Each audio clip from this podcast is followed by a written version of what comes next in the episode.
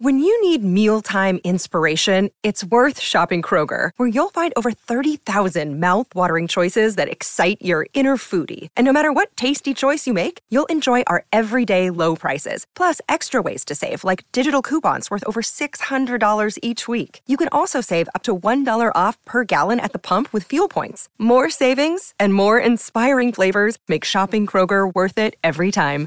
Kroger, fresh for everyone. Fuel restrictions apply. You are listening to Claret and Blue, an Aston Villa podcast brought to you by Birmingham Live. Hello, welcome back to the Claret and Blue podcast. My name is Dan Rolinson and I'm joined today by John Townley for another podcast episode. And this one is something slightly different from things we normally do, where we've talked about it in, in previous episodes. It's very much pre match, post match, pre match, post match. Let's talk about something different, something topical. Now, Manchester United were humiliated at the weekend by their uh, fierce rivals Liverpool 7 0, which, I mean, seeing them lose in that manner is oh, excellent. Seeing Bruno Fernandes in tears and throwing his dummy out, oh, excellent times too. So that sparked an idea of the seven times that Aston Villa smashed their opponents. Stay with me. So, John, thank you for joining me today. How are you? Uh, yeah, I'm well, thanks, mate. Um, again, after a win, it's always a better week, isn't it? So, uh, yeah, yeah. And, yeah, we haven't done one of these podcasts or something similar to this, sort of a, a timeless but also topical, but something that viewers can come back to for you know different reasons. We haven't really done one of these, or we haven't done many of them, and we want to do more. So, yeah, hopefully, it's um, an enjoyable podcast. Yeah, we're going to take a, a trip down memory lane now. I'll say, John, how how old are you? 21, 22? 20, 23 now. I'm 27, so this list is probably going to be heavily dominated by the Premier League era, and probably I say probably I know the seven games we're going to be talking about from 2008 onwards. Pretty much this will be. We'll do an honourable mentions kind of round at the end as well. Because I've put this out on Twitter yesterday uh, and got people to send their suggestions in as well. And there's loads of people saying things like, "Oh, the six 0 against Liverpool in 1963," and it's like, yeah, I'm sure that was great, but I've got no recollection, never heard of it. Uh, so we're going to keep it to yours and my list, John. The seven times Aston Villa have battered their opposition, smashed their opposition whatever we've titled this video. Uh, so we'll get underway with number seven. So we're going to do these in some kind of order of worst to best. That sounds stupid to say this is like the worst best result. So number seven is Derby County nil, Aston Villa six. Like I said, it sounds stupid to say that's the worst, but yeah, we're going to get better to the the following six after this. John, your recollections of that 2008? This was. Now we'll get into the iconic goal in a second, but your just kind of overall memories uh, of this game. I literally don't have a memory of it. I'm, I was eight. So I don't know. Um, the only memory, I suppose, is watching. I say watching, or at least I know of Petrov's goal. I've obviously seen yeah. the goals doing highlights and like Premier League years, that sort of stuff. Um, but the Petrov goal was obviously just iconic in general in like Premier League era for Villa. But yeah, the six. No, I don't actually remember. Of you know, if we're going to break the game down by minute by minute, I won't have a clue. Um, I've done some research and we were 3 0 up at half time, apparently. Uh, Derby were already relegated as well at the point. I do remember yeah. that. They had a well, literally the worst Premier League season. Um, still is, isn't it? I think. Yeah, still is. Um, I think it was like 11 points. Just that game was Petrov's goal. That's the one that kind of stands out for me. There was six different scorers as well, which is probably unusual for yeah, well, six 0 but also for a team like well, you know, the team that we had. Obviously, we had a lot of players who could score goals, but you'd expect I don't know Ashley Young to get a couple or uh, Gabby or Carew but it was uh, Gabby Harewood, Carew, Petrov, Young, and uh, Gareth Barry scored the goals. And we beat Bolton 4 0 the week before. And then a game that we might touch on soon will be the 5 1 against Blues, maybe. Uh, that was also after that. So we scored like how many goals would that be? 10, 15 goals in three games. The the site I'm looking at has got league positions at the time. I don't know whether this is before the fixture or after, but it's got Villa in seventh, Derby obviously 20th. I was going to read out the team lineups, so with starting 11s for each of these games we're talking about as well. The little handy stat I had that it was is that it was six different goal scorers, and you've already mentioned it. So that's six of the 11 that you've read out. So in full, you've got Carson, Mellberg, Zat Knight, Martin Laursen, Wilfred Bouma, Gareth Barry, Steven Petrov, Nigel Reo-Coker, Ashley Young, which seems bizarre to be talking about Ashley Young in 2008 and in 2023. Gabby Agbonlahor and John Carew, which is a yeah, a nice side, and maybe we should have achieved more with that side, but that's a story for another day. Yeah, like you said, Petrov, the most iconic goal there. See, when I was doing the research, this was a quote from Martin O'Neill saying something like, "Oh, he's been a bit down on, on his look at the moment, a bit lacking confidence." So for him to take that effort on and score from there, will kind of give him a boost. It's like, yeah, no, it'll give him a boost to score from 50 yards. What do you expect? Should we move on to number six in the list? Yep. I'll let you mention right. you cannot reveal this one because I wasn't fully convinced of this one to be honest. But well, it's a, a list that we've compromised on. Yeah, and again, I think we need to stress that the list is kind of like mine and yours, as in we need to fill out a couple of minutes to talk about it. And if it was, yeah.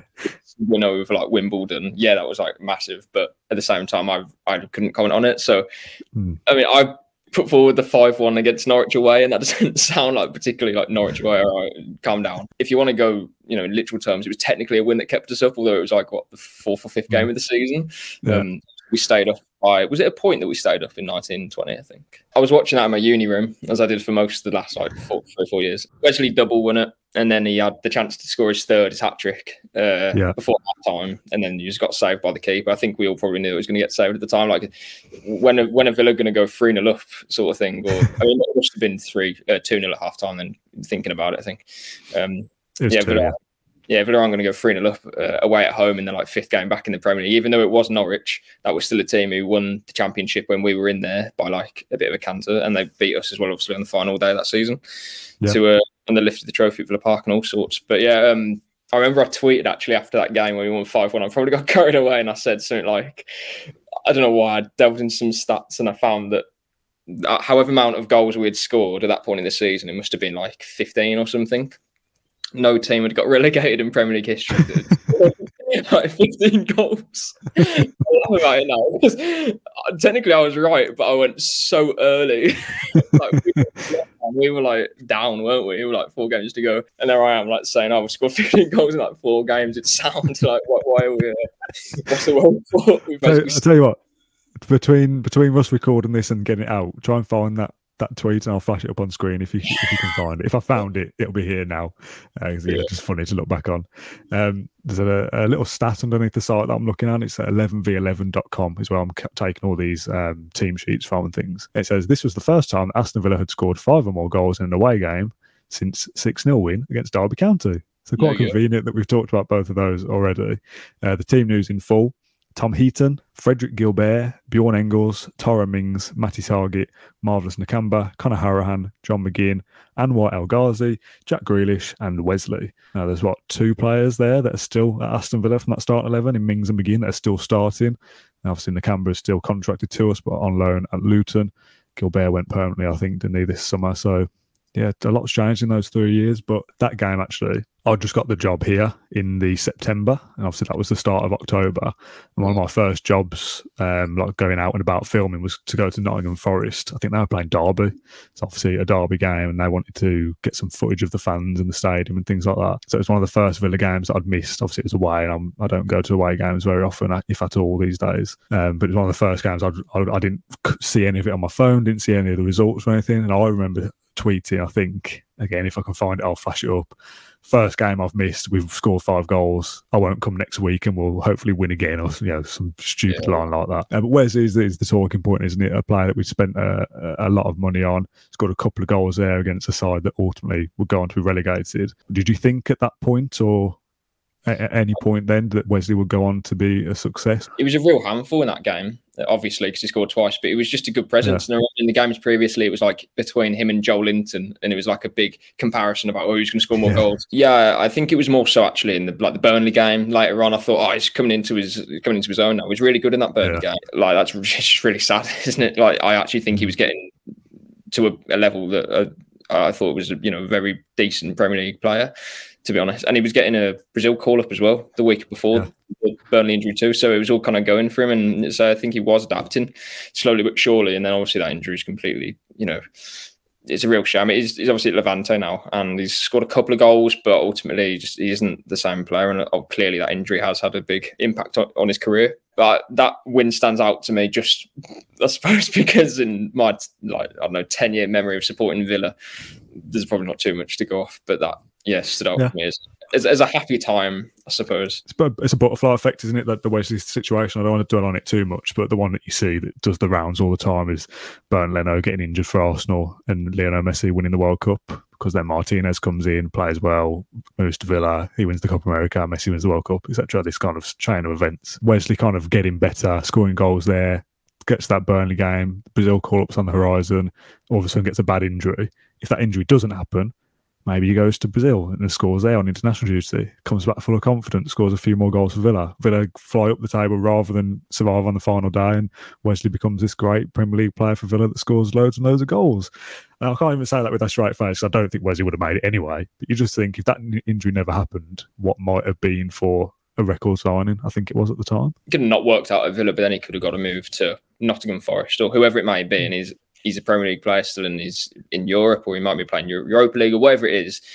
But now it's obviously had a massive effect on him. But I suppose the one thing that we know probably wouldn't have happened uh, is that we wouldn't have signed Ali Samatta. So yeah. That's Christ, Ali Samatta. Oh god, this is why I like doing these random podcasts about different things. You just throw up these player names that you've just forgotten about. Like Ali Samatta, this is three years ago we're talking about. When we look through some of the names from the older team sheets, just think, Christ, no wonder we're almost getting relegated every single season. Move on to number three though. Uh, Arsenal against Aston Villa, 3 0 win for Villa at the Emirates. Again, we're talking about times Villa have blown the opposition away and things like that. 3 0 isn't necessarily the definition some people might have of that. It was one of those games where you just felt like, it, again, it was near the start of that season, wasn't it? When we'd, we'd started really well. Um, obviously, we'd beaten Liverpool that at the start of that season as well, which I, we might get onto at some point during this episode, I, I would have thought. Um, but to go to the Emirates and play a side that yes, they're not the Arsenal that they are as of today. Mikel Arteta was, was new to the, the club at the time. But to go there and play in the manner we did, Ollie Watkins getting his brace, I love the celebration pictures from, from that as well. Slight dampening on a couple of these. They're locked down, so there's no fans in the background. But Watkins kind of like just two tick two fingers up for his braces. I love those photos. This kind of free flowing brand of football, exciting, scoring loads of goals.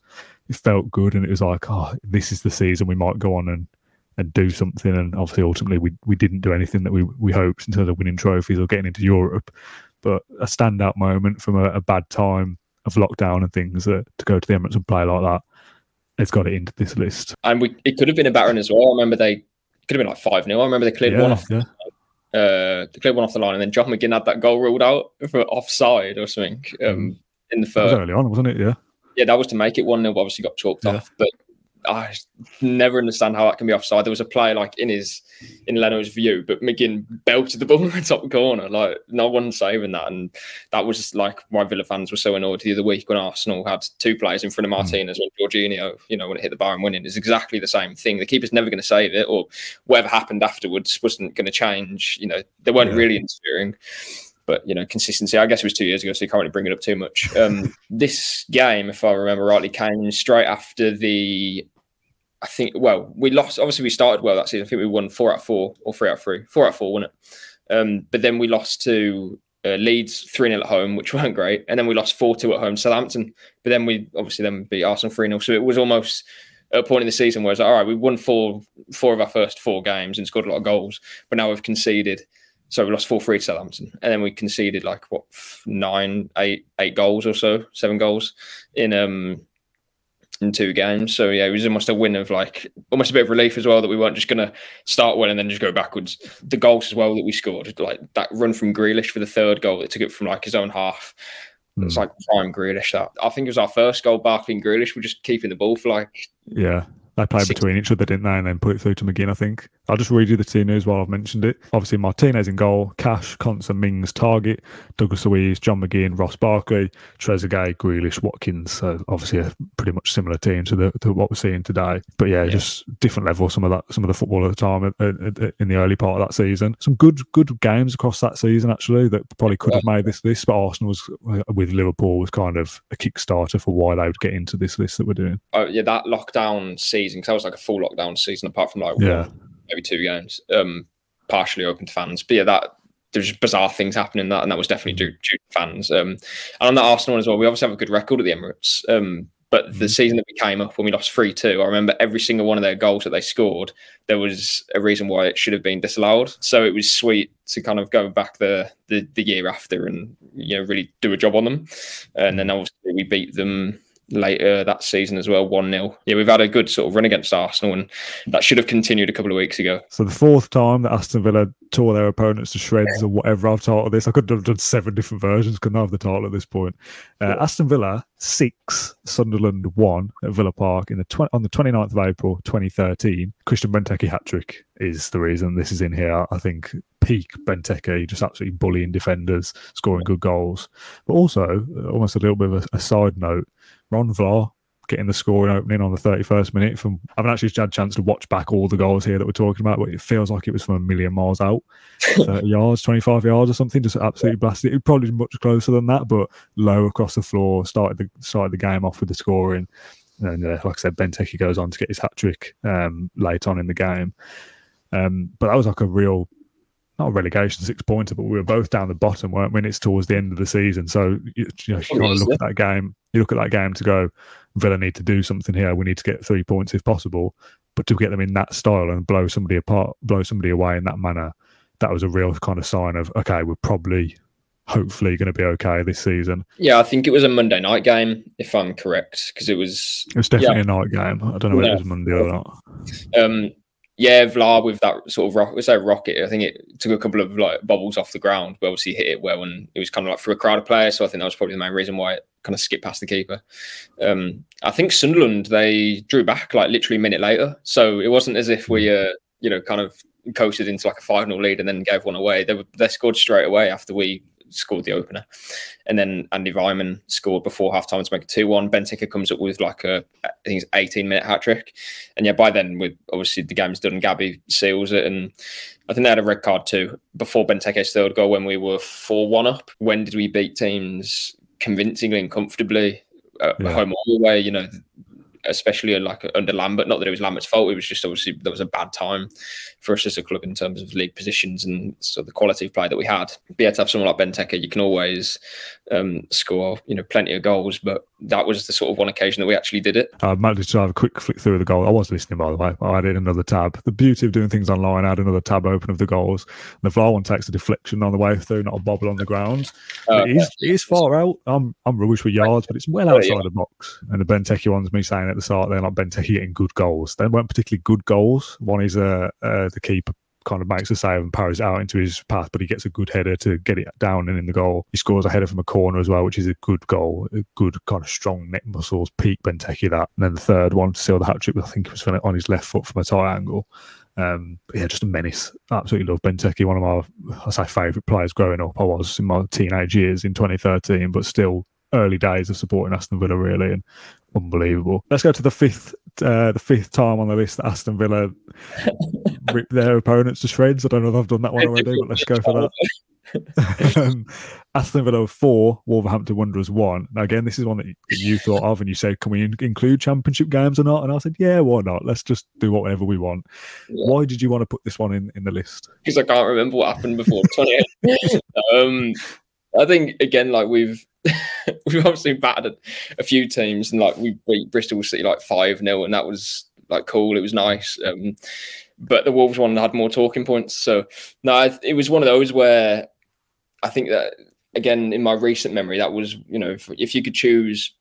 I don't know, 10 Villa games that you could go back to and just relive for like 90 minutes. That would be one of them because it was mm-hmm. such a, that season was obviously good, but at the same time, it was like every game you expected to win. We were in the playoffs, but we were never really challenging for top two until yeah.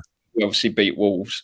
Um, and the game itself was obviously, you know. Were we close enough at that stage to think we might get top two? Or am I misremembering? No, but once we beat Wolves, I remember there was a game against Fulham. We had, I think it was towards the end of the season, and um, we lost. We lost that game. But if we had won, we'd have gone like a couple of points away. But we were yeah. never it was never really a, a possibility, really. Um, yeah, the Wolves one was big. Uh, I think Adomah scored straight away. Then Jota, like literally Jota and Neves was playing for Wolves. They were by far and away the best team in the division. But it, that's why it was so yeah. good because that was one game in that year that we weren't expected to win. Really, like obviously it was right. We could we can win, but you know, so every game before that was like an expectancy. If we don't win, that's not a good enough result. But if we didn't beat Wolves, it wasn't like a you know, oh, they were just a very, very good team. I remember they had that play next to Wall, uh, next to Neves and Jai. I think his name was. He kept trying to kick Grealish the whole game, and like the yeah. crowd were loving it. Um, Bjarnason's goal as well. He come on and slammed it into the post and it went in. And yeah, it was a really good game. But then classic Villa, like literally Sunday, Monday. We're three days later. We had QPR at home, and then we go and lose to QPR at home. Like it's the most classic thing. Um, mm. Then we lose to Bolton away. I think it was, which was that kind of well known, the coldest game anyone's ever been to. So that, that, was the top six um, That's top. Yeah. So the top two sort of gone, but beating Yeah. Wolves was massive. I remember going, coming back and listening to like Paul Franks on the radio and all the Villa fans are saying, "Are we going to get top two? And all the Wolves fans and stuff like running out of it. But yeah, uh, really good, really good um, result. Good night. It was a five thirty, I think. What could have been a bigger moment, but at the same time, again, it was just like the emotion of it to me. You know, to win four one against you, say It's a derby right. game, isn't it? Yeah, as much as, as they're not Blues, it's still Wolves, and they're we're third, they're top. We think maybe there's an outside chance of top two, but definitely playoffs. This is a game where maybe we'll put something together and see what happens. Just go through the through the eleven quickly. Sam Johnstone, El Mohammadi, uh, Chester, John Terry. Again, when I was writing these down to do the graphics for it, it's like John Terry played for us. Like obviously, I've not forgotten, but that's mad in, in itself. Uh, Neil Taylor, Jedinak, Hourihane, Adomah, Snodgrass, Grealish, and Grabban. If Tammy Abraham was in that side instead of Grabban, we probably got would have got promoted that year, which again is another potential sliding doors moment there. The one name that I didn't mention there though, and we've not mentioned yet, Birkir Bjarnason, another throwback to the past. The Iceman, Iceman cometh uh, right. and run, run jinks through the Wolves defence like Lionel Messi. But yeah, that's that's something that stands out from that game as well. But Bjarnason's goal, just where did that come from? I think he got a couple of goals for Villa. I think he scored a nice goal against Reading as well. I don't know why I'm thinking of that. That was another game that season. Uh, Reading. With Bjarnason, wasn't he a left winger or playing left wing, and then he suddenly put in DM, and he was Yes. he was brilliant at DM, or was it the other way around? So he was a. All I remember for Iceland and for Basel, he'd play off the wing, but then Yeah. clearly he was just a versatile player who had a bit of an Yeah. engine. He never. I don't know. I, I feel like he had something to bring, but ultimately didn't really show much. And but he played midfield, didn't he? Like a game against Brentford when we had Lansbury, Hourihane, and uh, Bjarnason on deadline day when we signed Hogan, and Hogan was a Brentford player. and We lost three 0 to Brentford, and it was just like, what is the point? Maybe that was an oversight, me just calling Bjarnason a brilliant DM, but it seemed like we've been playing him out, we were, no, you know what I mean? We played him out wide this whole time. We thought, oh, yeah, he's all right, he can do a job. But he played in midfield, and it was something like, oh, all right, he's probably better in midfield. Maybe I'm the only one that thought like that. I don't know. This Let us know in the comments whether Bjarnason was better at DM.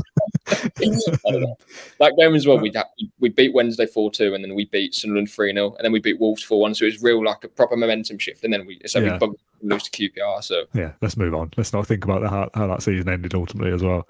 Uh, to sixth in the list now, I mean, it wouldn't be a list of the times that Aston Villa shut on their opponents without mentioning 5 1 Birmingham City, uh, April 2008, a date that for some reason always sticks in the mind as, as just knowing when this was. Two from Ashley Young, two from John Carew, one from the Derby Day hero, Gabby Agbonlahor. Uh, just again, one of my earliest memories of, of going to Villa Park, feeling like we'd win all the time. But that game, just unbelievable. The atmosphere so good. Again, a little bit of a nostalgia moment that it feels like the best kind of thing ever because it was 12, 13 years ago. But yeah, it just feels like next level that the atmosphere on the day and how, how well we played. And it wouldn't be a, a list, would it, without a sticking Birmingham City in there somewhere. I don't have much recollection of the game, I'll, I'll be honest, but that's again always like a, a moment. Like Premier League years, you kind of wait for that game to come up. It was five, Yeah. five. I don't remember what their goal was, or I'm not sure. But yeah, I, I remember all of our goals in terms of just have to watch them on highlights and stuff. Um, Yeah. Was that the game that Carew took the mascot? And does that iconic? I think so. I'm pretty pretty sure that was against the, ball boy. Yeah, I'm pretty sure that was against Blues, but I don't know whether it was that one. I think it must have been. Again, it, if it was, it'll have been on screen at this point. It was Yeah. the game where Mellberg doing the the iconic kind of double fist Yeah. celebration when he got subbed off. So yeah, that was that game for sure. I don't know the, the career one must have been. Uh, He, he yeah, scored twice must have in that game. He scored twice. Ashley almost scored twice. Gabby obviously scored against Blues as well. Yeah. Um, yeah, the Mel, but it was just an iconic game for many reasons. I think Blues got relegated that year as well. An iconic win if we won that three one, but because it's five one, it's yeah, that's why it's we have to include it in in our list. Yeah, but not including it in top spot, which you know some might argue that should be the the ultimate, the peak. You beat your your, your fierce rivals five one at home. All your forward players score. A couple of them score twice. Your iconic captain was he captain Mellberg? It would have been at some point. He goes off with it to a standing ovation, giving it fist bumps to the crowd. Uh, Gareth Barry would have captain, of course. Yeah. Cruz was picking up ball boys if that was the game. Like that should be top spot. That's perfect. But what takes top spot for us, and probably most people watching this, and if you disagree, let us know in the comments down below. Aston Villa seven, Liverpool two. And this game is very much different to the game we just talked about with with Blues and kind of this fuzzy nostalgia, nice feeling about it. I kind of feel the same way towards Liverpool, but with this kind of tinge of sadness that we only watched it on TV, and all the photos of it, the, the stadium is empty. And that's the thing that disappoints me a little bit. Again, it doesn't matter. We won 7 2 against the reigning champions. It was unbelievable. But imagine how much better it would have been if we were all there. I just tell myself that it wouldn't have happened if we were there.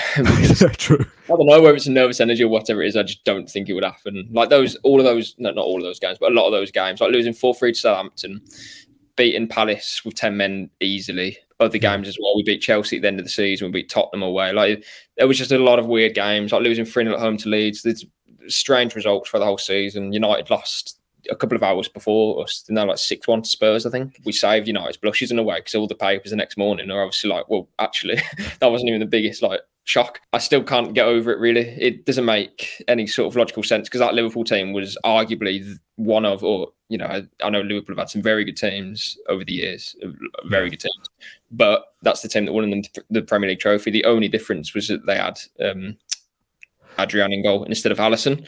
But I don't think Adrian was at fault for all. I mean, he was at fault for one of the goals, obviously, I think the first one. Um, but apart from that, I don't think there's anything he could do about the other ones. You know, if mm. Alisson was in goal, they were one on ones anyway. So yeah, it was just one of those freak games. Like the goals we scored, obviously McGinn's was an, a deflection to make it four one. Barkley on his debut uh, was a deflection as well.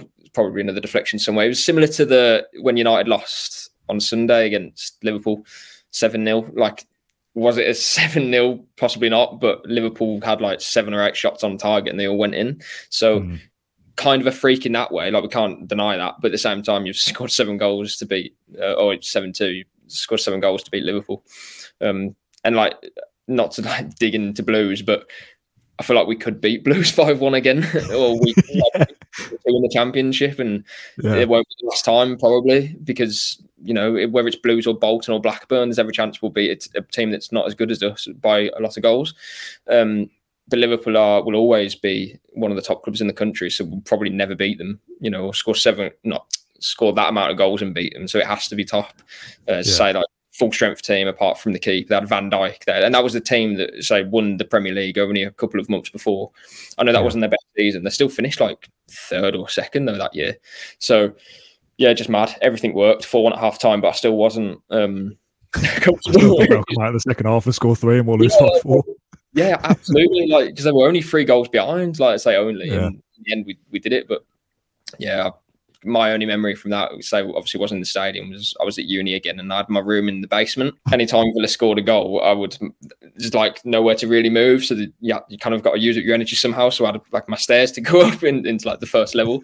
So anytime Villa would score in that game or in any other game, I just run up the stairs and run back down, like shouting.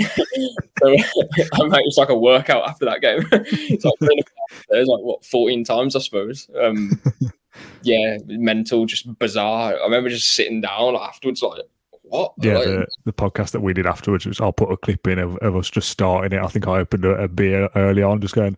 Got a kind of Pepsi Max here. Let's enjoy it. It's a full fat, full sugar performance, so drink it in. Straight, straight in the Premier League glass because we are not, not oh. leaving this league. Let me tell you. Oh, Yeah, there's absolutely no explanation at all. Like that, you could just go over any player and be like, "Yeah, it was this, that." Like Grealish arguably had one of the best performances in Premier League history, not just for him or for a Villa. I mean, like as a player ever. Like yeah, the Premier League, was insane. He got like five assists and just ran the whole mental. Uh, yeah. Watkins perfect hat trick in the first half. Also, Ollie Watkins' first goals for us, which I didn't realise. I was looking into this the other day because obviously it's Ollie Watkins' hundredth Premier League game coming up soon. He, yeah, yeah, in the Premier League, yeah, of course. Mm. He's because he scored in the cup, didn't he? I think in uh, yeah. the cup before that. That was his debut goal for us. He's coming up to his hundredth game, so I was just looking through like the landmarks on a first goal, tenth goal, twentieth goal, first brace, first hat trick, that kind of thing. Obviously, knowing the hat trick was Liverpool, but obviously we only signed him in the the summer of that season, and this was like the third or fourth Premier League game of the season. Mm. So yeah, what Ollie Watkins' first Aston Villa goal was the first goal of a perfect hat trick against the reigning champions in a seven-two win. Well, that's a mad thing in itself because you just, I just thought, well, if that was his hat trick, he's obviously scored a couple of goals in the season already before that, but that was like the start of the season, that, that Liverpool game, like I said, the third or fourth game. Yes. Uh, just... I'll just read the team news out quickly. Uh, most of us will be familiar with it. Martinez, Cash, Konsa, Mings, Targett, Douglas Luiz, McGinn, Barkley, Trezeguet, Grealish, Watkins. little stat from the, the website that I'm using, 11v11.com. This was the second time Aston Villa had scored seven or more goals in a game in the Premier League. Also 7 1 versus Wimbledon on the 11th of February 1995. We've put Liverpool in because it, I think that won't be matched just because of the level of opposition. Um, yeah. Like you said, if we played the reigning champions again at the start of a new season, will we ever win 7 2 again? Probably not. So that yeah kind of out trumps every other game that we could put into this list, and people will say in the comments this cup win was better or this win from whatever year was better. But for our list that we're doing, Aston Villa two, Aston Villa seven, Liverpool two has to top it just because yeah, of the magnitude of, of, the opposition. Yeah, like we can. There's more important wins in Aston Villa's history. Like you can probably round 25, 30 of them, and we've mm. got a proud history of winning things like this. But yeah, in terms of what the hell and goals and just shock. And again, will it happen again? Probably not. Um, or not for a long time. Liverpool has to be there, not just because it's Liverpool, but say the Premier League champions with that too. So mm. yeah, that would be like us beating Man City seven two at the start of this season. Like just bananas. It makes no sense. And yeah, I can't still piece it together. And so I think a lot of it was kind of everything went right for Villa on the day. But at yeah. the same time, there's absolutely no taking anything away because like ah, it's insane. I, I've got a screenshot on my phone of when I FaceTimed my dad and like my brother and my mum afterwards, and it was like a forty, so like forty-eight minutes on top. I'll try and find it. Yeah, I was just, just to prove like what the hell. Like, we need to talk about this. this is bizarre. I don't think that will be topped, and that will kind of live me live with me forever. Probably, it's just yeah, mental. Yeah, I like that this this podcast was based off the off the fact that Liverpool just won seven 0 against Man United, and it made me think let's do a podcast about times when Villa have battered people, and then yeah. we've ended it with us scoring seven past them as well, which is a, a nice kind of ending to it. Yeah. We'll just go through some honourable mentions from social media. Some of these will be repeated, so bear with me if we go over any of the same. Pricey said Liverpool seven two, Villa six one Sunderland, Derby six 0 Villa seven one Wimbledon, Villa five one Blues, and Leicester nil, Villa five. They're in the Premier League. They're only ones that come to mind in my lifetime, he says. AVFC Stato came out with the biggest Premier League wins. So 1994, 5 0 win over Swindon, the 7 1 against Wimbledon that I've just mentioned, a 5 0 win over Wimbledon in 96, that Derby 6 0. Villa, Sunderland 6 1, and obviously Villa 7 2 Liverpool. So, with three of those mentioned, uh, ones that we've talked about already. Uh, Mark McIntosh has great memories of the 6 2 win against Everton at Villa Park in 1989. Litch says, My first thought was December 1976 and beating Liverpool 5 1. There's two here that were, were kind of on my honourable mentions list. Now, one that I didn't see, but I know, know about. To be fair, two, both cup finals from the 90s. 3 1 against Man United and the 3 0 against Leeds in 94 and 96 as going on a cup final and kind of blowing the opposition away and, and winning the trophy. Like, that's got to be up there as a level of, of achievement. Uh, kind of a semi rogue one because it's not a huge scoreline, but the 2 1 win over Liverpool at Wembley in the semi final with the FA Cup, one of Grealish's first games for us under Tim Sherwood. Grealish, Delph, Benteke linking up and kind of playing Liverpool off the park at Wembley. Again, mm-hmm. doesn't have this flashy scoreline of a 5 0 or a 7 2, but one that I think of as a kind of performance that obviously gets us to a final that we go on to lose. So that kind of um, dampens it a little bit. But as a dominant performance uh, in part of that game, yeah, an honourable mention for that. A couple of mentions for the Aston Villa 6, Everton 2 from, from back in the, the late 80s. Oh. Um, a couple of people said Rotterdam, which again, it's only a 1 0, but the magnitude of yeah, like the European Cup. Obviously, that trumps yeah. well, that that whole run in that in the in our European Cup triumph, yeah. all, was it five or six games that we? Well, obviously we had two legs there, didn't we? So. Mm. Um, final one from Rich, who says Villa 2, Inter Milan nil back in 1990. Shame we lost 3 0 away. Which, yeah, it's always something, isn't it, with Villa to bring you back down to reality after, after a good result. But what I like about this is I, I, all my tweets said Man United's embarrassing defeat to Liverpool has got me thinking what are Aston Villa's, Aston Villa's best ever performances. And a lot of them mention the 7 2, the 5 1 against Blues. A few mentioned the 6 1 Sunderland. So I like that even with the kind of great expanse of knowledge across Twitter of different age groups, they've still got three or four of the same that we've put in this list as well. The win over, um, I know again, we're kind of just naming wins now, but the win over, into, we need to probably do one. Of, let's do one in terms of magnitude as well as a podcast because, like, mm. you, you can name like like the Derby one, for example. Obviously, we know it's big, but then another sort of butterfly moment. If we lost to Derby, we wouldn't have Grealish. Would we have gone up the next year? We wouldn't have parachute payments. Obviously, we have the owners that we have, but we know the championship's a slog and everyone wanted to beat Villa. So I feel like if we didn't up that year, it would have been so ugh as well. Like I was bored. It sounds quite snobby, but I was bored of Championship football at that point. Like really, one was sick of it. You know, also, sorry, come on, come in. With all the excitement that we're talking about Aston Villa seven Liverpool two, my newborn son has wet himself. I've just been handed him to hold for a second. Uh, what do you think about about some of these games we've been talking about? He still hasn't got over the Liverpool 7 2 yet. Actually, funny story, just as we're talking about different random things. Me and my partner, who have been together a couple of years now, yeah, I know. When we first started speaking and, and kind of getting to know each other, it was like early October, and the Liverpool game was the 4th of October. She worked at a pub at the time in like a part time job after COVID. And she yeah. messaged me because the Liverpool game was on. We were obviously winning 7 2. Yeah.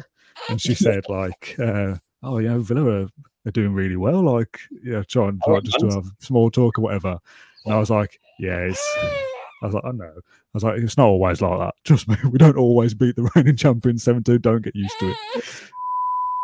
We talk about like magnitude of wins and things like that. I think there's an episode in like the 10 butterfly effect moments Aston Villa and we'll have to do some research for that as well. So maybe if comments want to uh, put some suggestions down below, like little moments in history where if things were slightly different, we'd have gone on these various paths of either winning a trophy or being relegated or signing this player or selling that player. I think there's some interesting discussion there. And again, it's just memory lane stuff. I like talking about players that you just go, oh, Yacouba Sylla, Christ, yeah, he was played this. John McCoo, remember when we signed him and he was in that crap jumper? Like all these random little talking points to that podcast. Like, this is what I want to do more of. But we will call it a day there, as I've obviously got to go and do other things with the baby.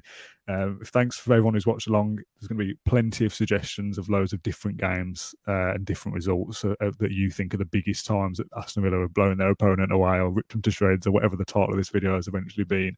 To get involved, put those in the comments and we'll, we'll chat down there as well. John, thanks for your time as always. We'll be back on Friday with a West Ham preview and then Sunday for a post match show. And then again, same time next week on Tuesday, we'll do something else. I don't know what it'll be. That's the beauty of these kind of midweek episodes. Maybe a Q&A, maybe a phone in, maybe the six times this random thing happened and we'll just go down memory lane and see what happens. So thanks everyone for tuning in as always, and uh, we'll see you again on Friday. Thank you for listening to Claret and Blue and Aston Villa podcast. If you enjoyed today's episode, then please do let us know. We love hearing your thoughts and comments. We'll be back soon with another episode, but until then, up the Villa.